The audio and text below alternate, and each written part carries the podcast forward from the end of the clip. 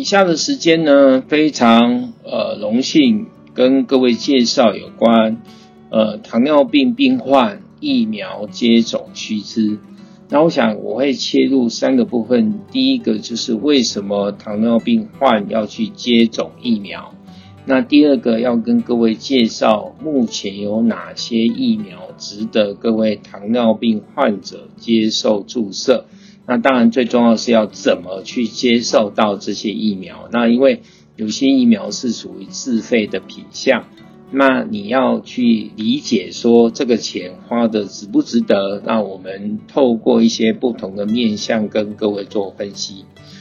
那为什么要去接种疫苗？为什么接种疫苗对糖尿病患者至关重要呢？因为我想各位都知道，糖尿病本身是一个慢性病。那这么多的慢性病里面呢，我们其实呃必须知道，这个病人可能有骨质疏松，有可能大血管病变。有可能有小血管病变，那呃这样的一个多病在一身的病人身上，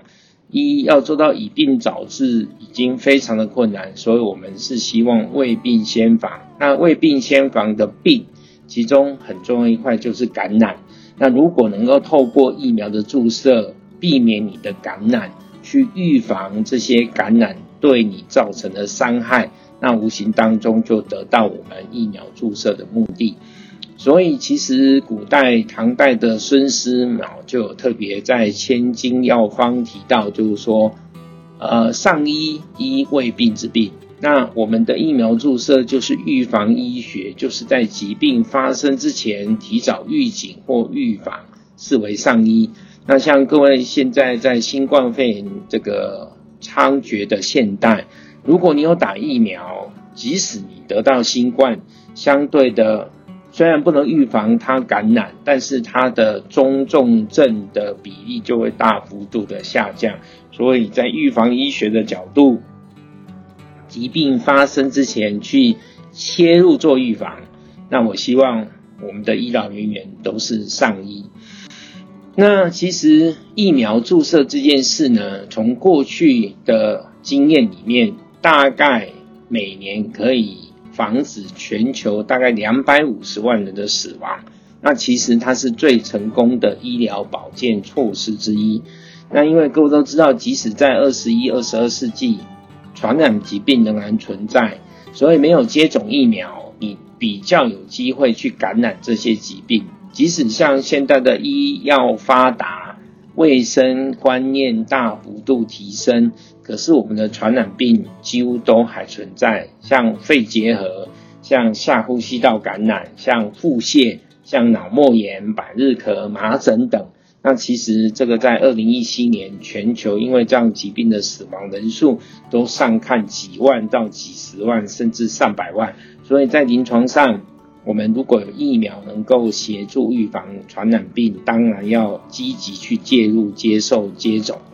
那第二个是为什么糖尿病患者比一般人更需要接种疫苗呢？因为呃，我们发现糖尿病患者即使你的血糖控制得当，但是你本身的免疫系统还是有时候它会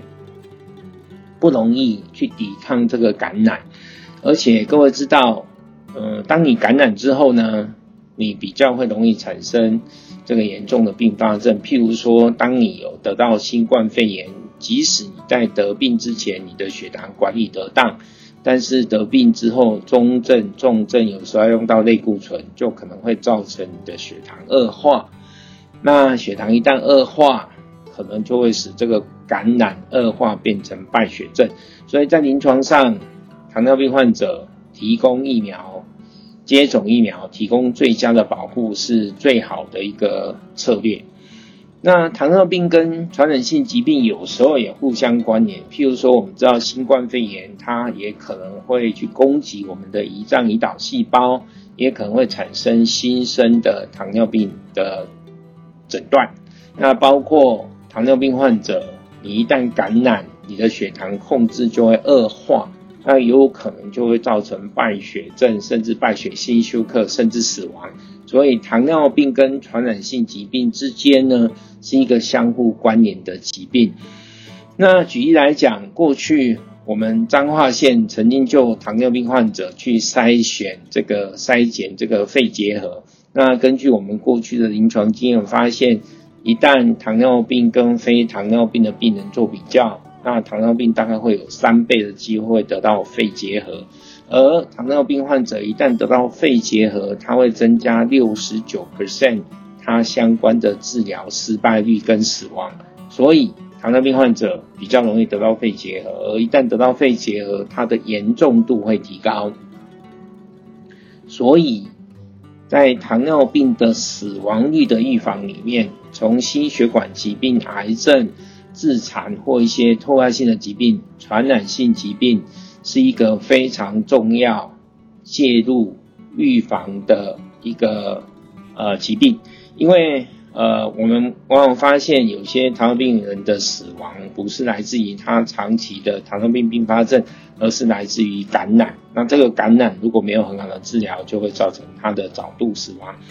举例来讲，带状疱疹，各位都知道，带状疱疹其实在我们的呃一般的人口的族群里面相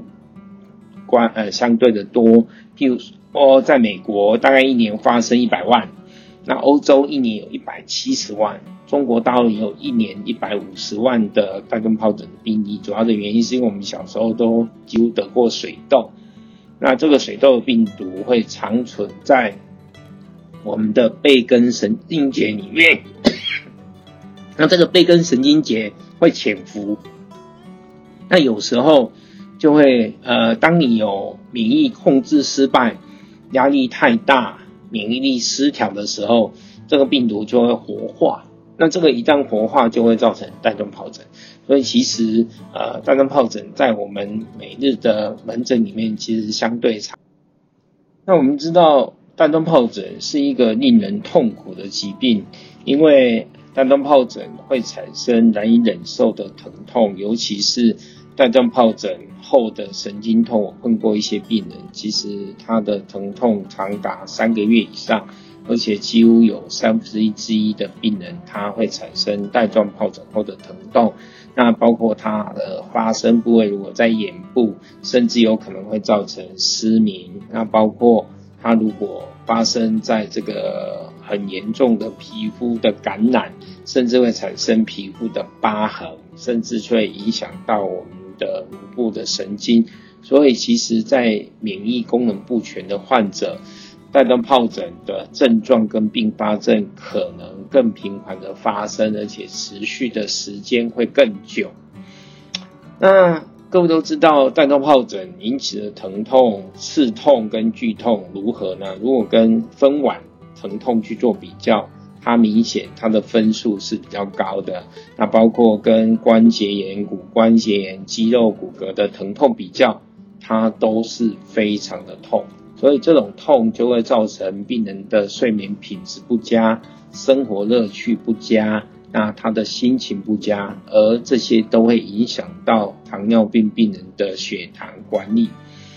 另外一块是呃，带状疱疹的疾病负担也会随着年龄增加而增加，所以一般我们都常见带状疱疹的患者好发在五十岁以上的族群，所以在临床上。当我的糖尿病患者五十岁以上，我可能会强烈建议他要接受带状疱疹疫苗的注射。那当然，我们这几年发现二型糖尿病年轻化，十八岁以上的二型糖尿病患者，或者是一型糖尿病患者，或许也是我们会建议他去注射带状疱疹疫苗的族群。那另外一个是破伤风，破伤风因为它很容易会从土壤。人类的粪便污染的穿刺伤口，或者是撕裂伤、烧伤而感染，所以呃，因为它造成会造成病人破伤风，会导致腹部的僵硬跟肌肉的痉挛，那我们一般称作脚弓反张，而且脸部会出现这个痉挛的笑的一个特征，还伴随着强烈的肌肉收缩的疼痛。所以在临床上呢，我们呃不希望看到破伤风的呃成立。那其实，在卫生福利部就曾经有个案例报告，一个七十五岁的糖尿病患者，因为脚伤感染，结果破伤风，后来不治，因为他是在自家庭院打扫，逐步遭受到野史树叶的割伤，啊，割伤之后，他就感染了破伤风，后来因为破伤风恶化，导致其他的症状而死亡，所以在临床上，我们。呃，可能会，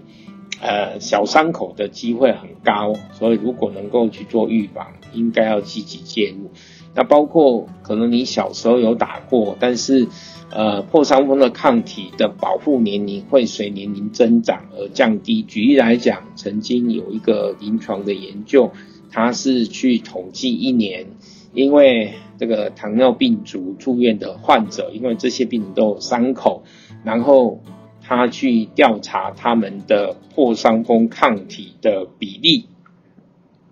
那他一共收治了九十一名，平均的年龄是六十二岁。那结果发现七十一 percent 呢，这些患者都没有破伤风的抗体，只有二十九 percent 有。所以临床上，我们为了避免伤口造成病人的破伤风、白喉或百日咳的感染。我们应该劝我们的病人接受这个 DTA 的 AP 的一个疫苗的注射。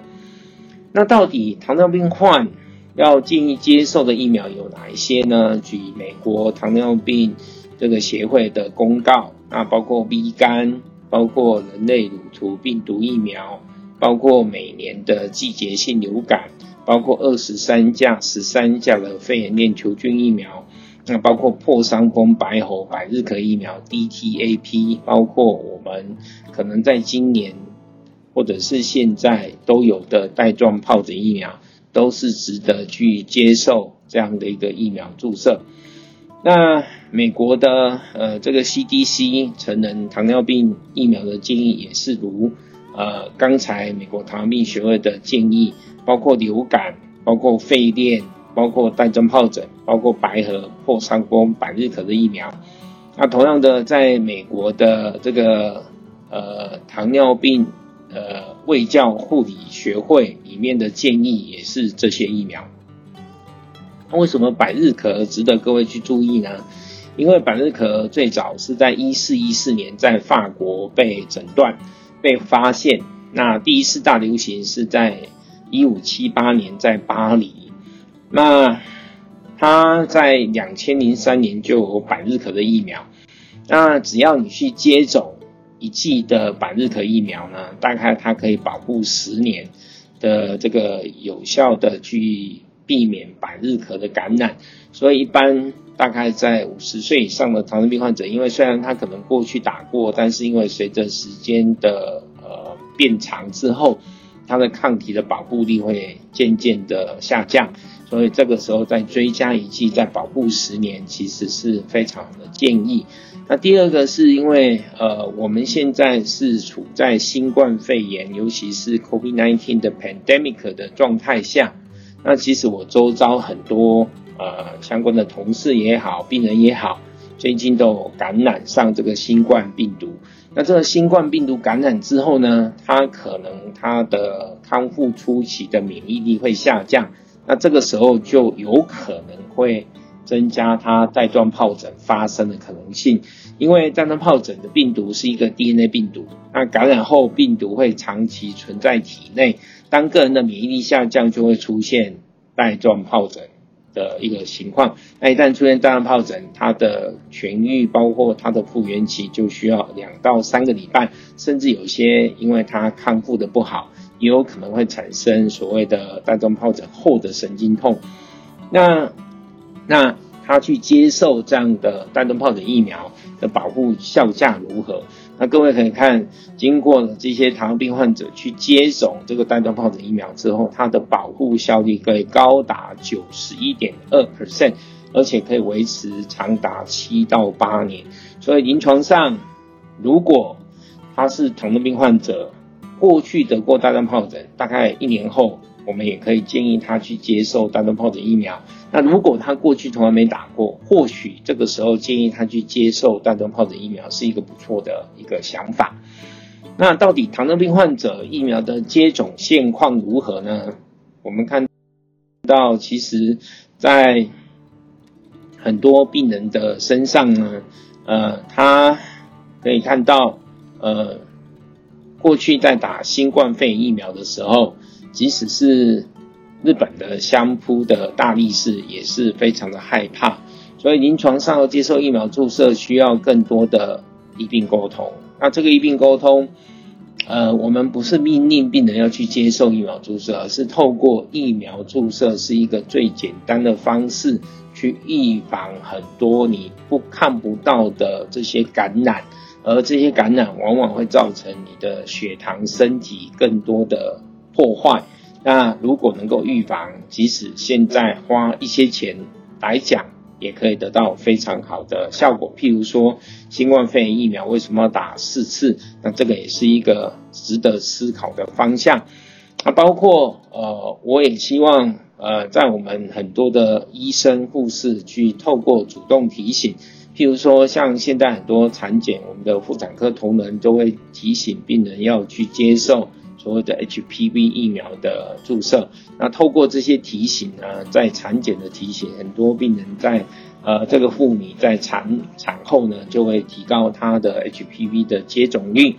那包括青少年，其实我们现在的国中女生都有公费的 HPV 疫苗的注射。那如果透过这个对话式的沟通，让她去了解 HPV 的重要性，那包括主动去推荐。其实都可以额外去增加这些青少年对于 HPV 疫苗的接种率。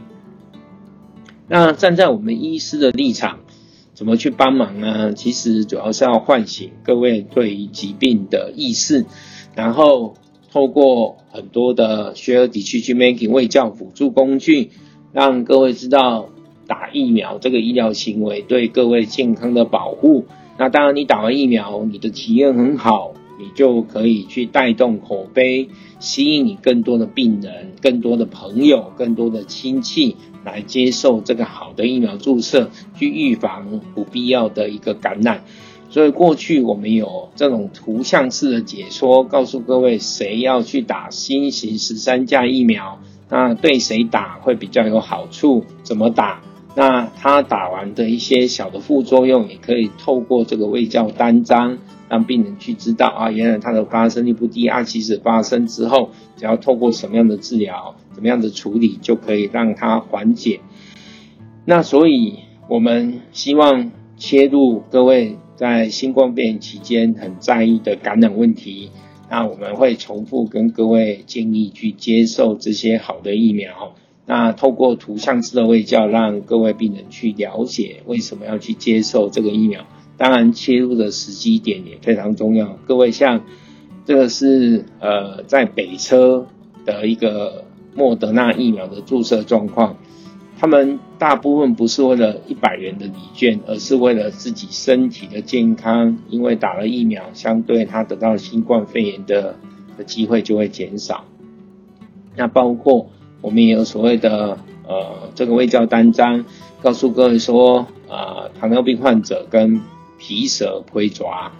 带状疱疹的距离，那其实我们看到五位带状疱疹的患者当中，就有一位是糖尿病患者。那六十五岁以上，他得到带状疱疹，跟非糖尿比较起来会增加三倍。那甚至皮蛇的患者里面有十六趴、十八趴是糖尿病患者。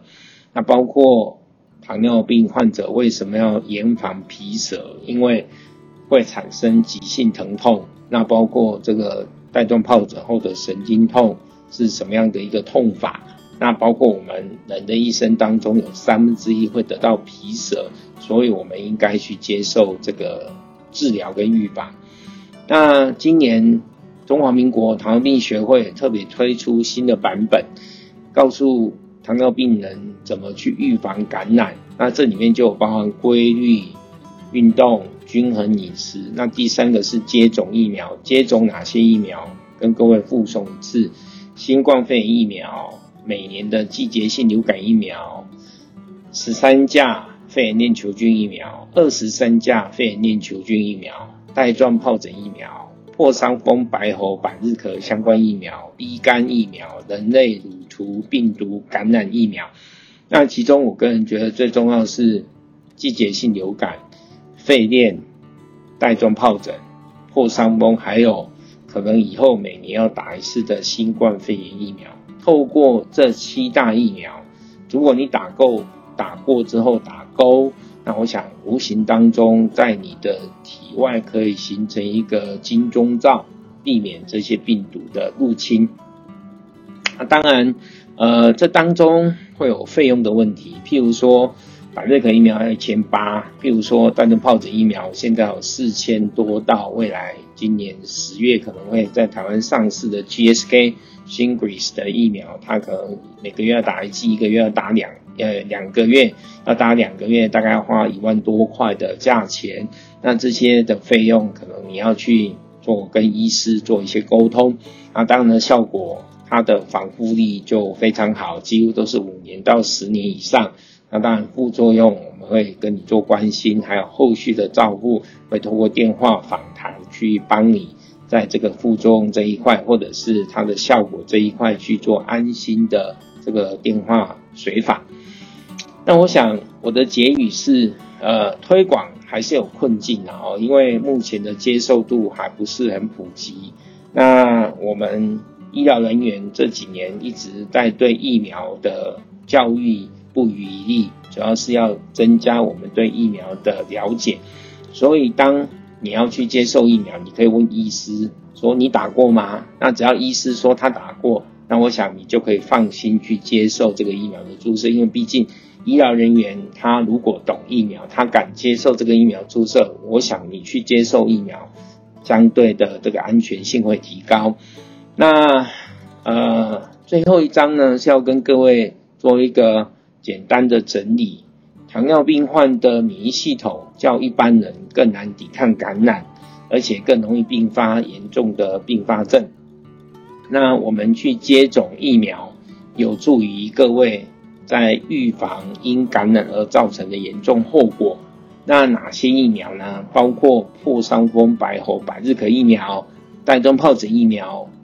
包括肺炎链球菌疫苗，那因为 B 型肝炎这个要看状况，很多年轻最近这十年出生的小孩，大概他们都有接受过 B 型肝炎疫苗的注射。那至于说人类突病毒的疫苗呢，这一块是因为呃，在四十五岁以下的熟女或者是我们现在的国中女生有接受这样的建议。但是如果你特别害怕子宫颈癌、头颈癌，甚至性病这一类的传染，或许未来的人类乳突病毒也可以去接受这样疫苗的注射。那流感是每年都要去接受的一个疫苗的注射。那透过这几大疫苗的呃，保护，我想，呃，很多糖尿病病人因为急性感染而死亡的比例就会下降。那希望各位在这些疫苗的认识上，如果你有需求，也不吝跟你的医疗人员提出。那目前这些疫苗，其实在很多医院诊所都可以得到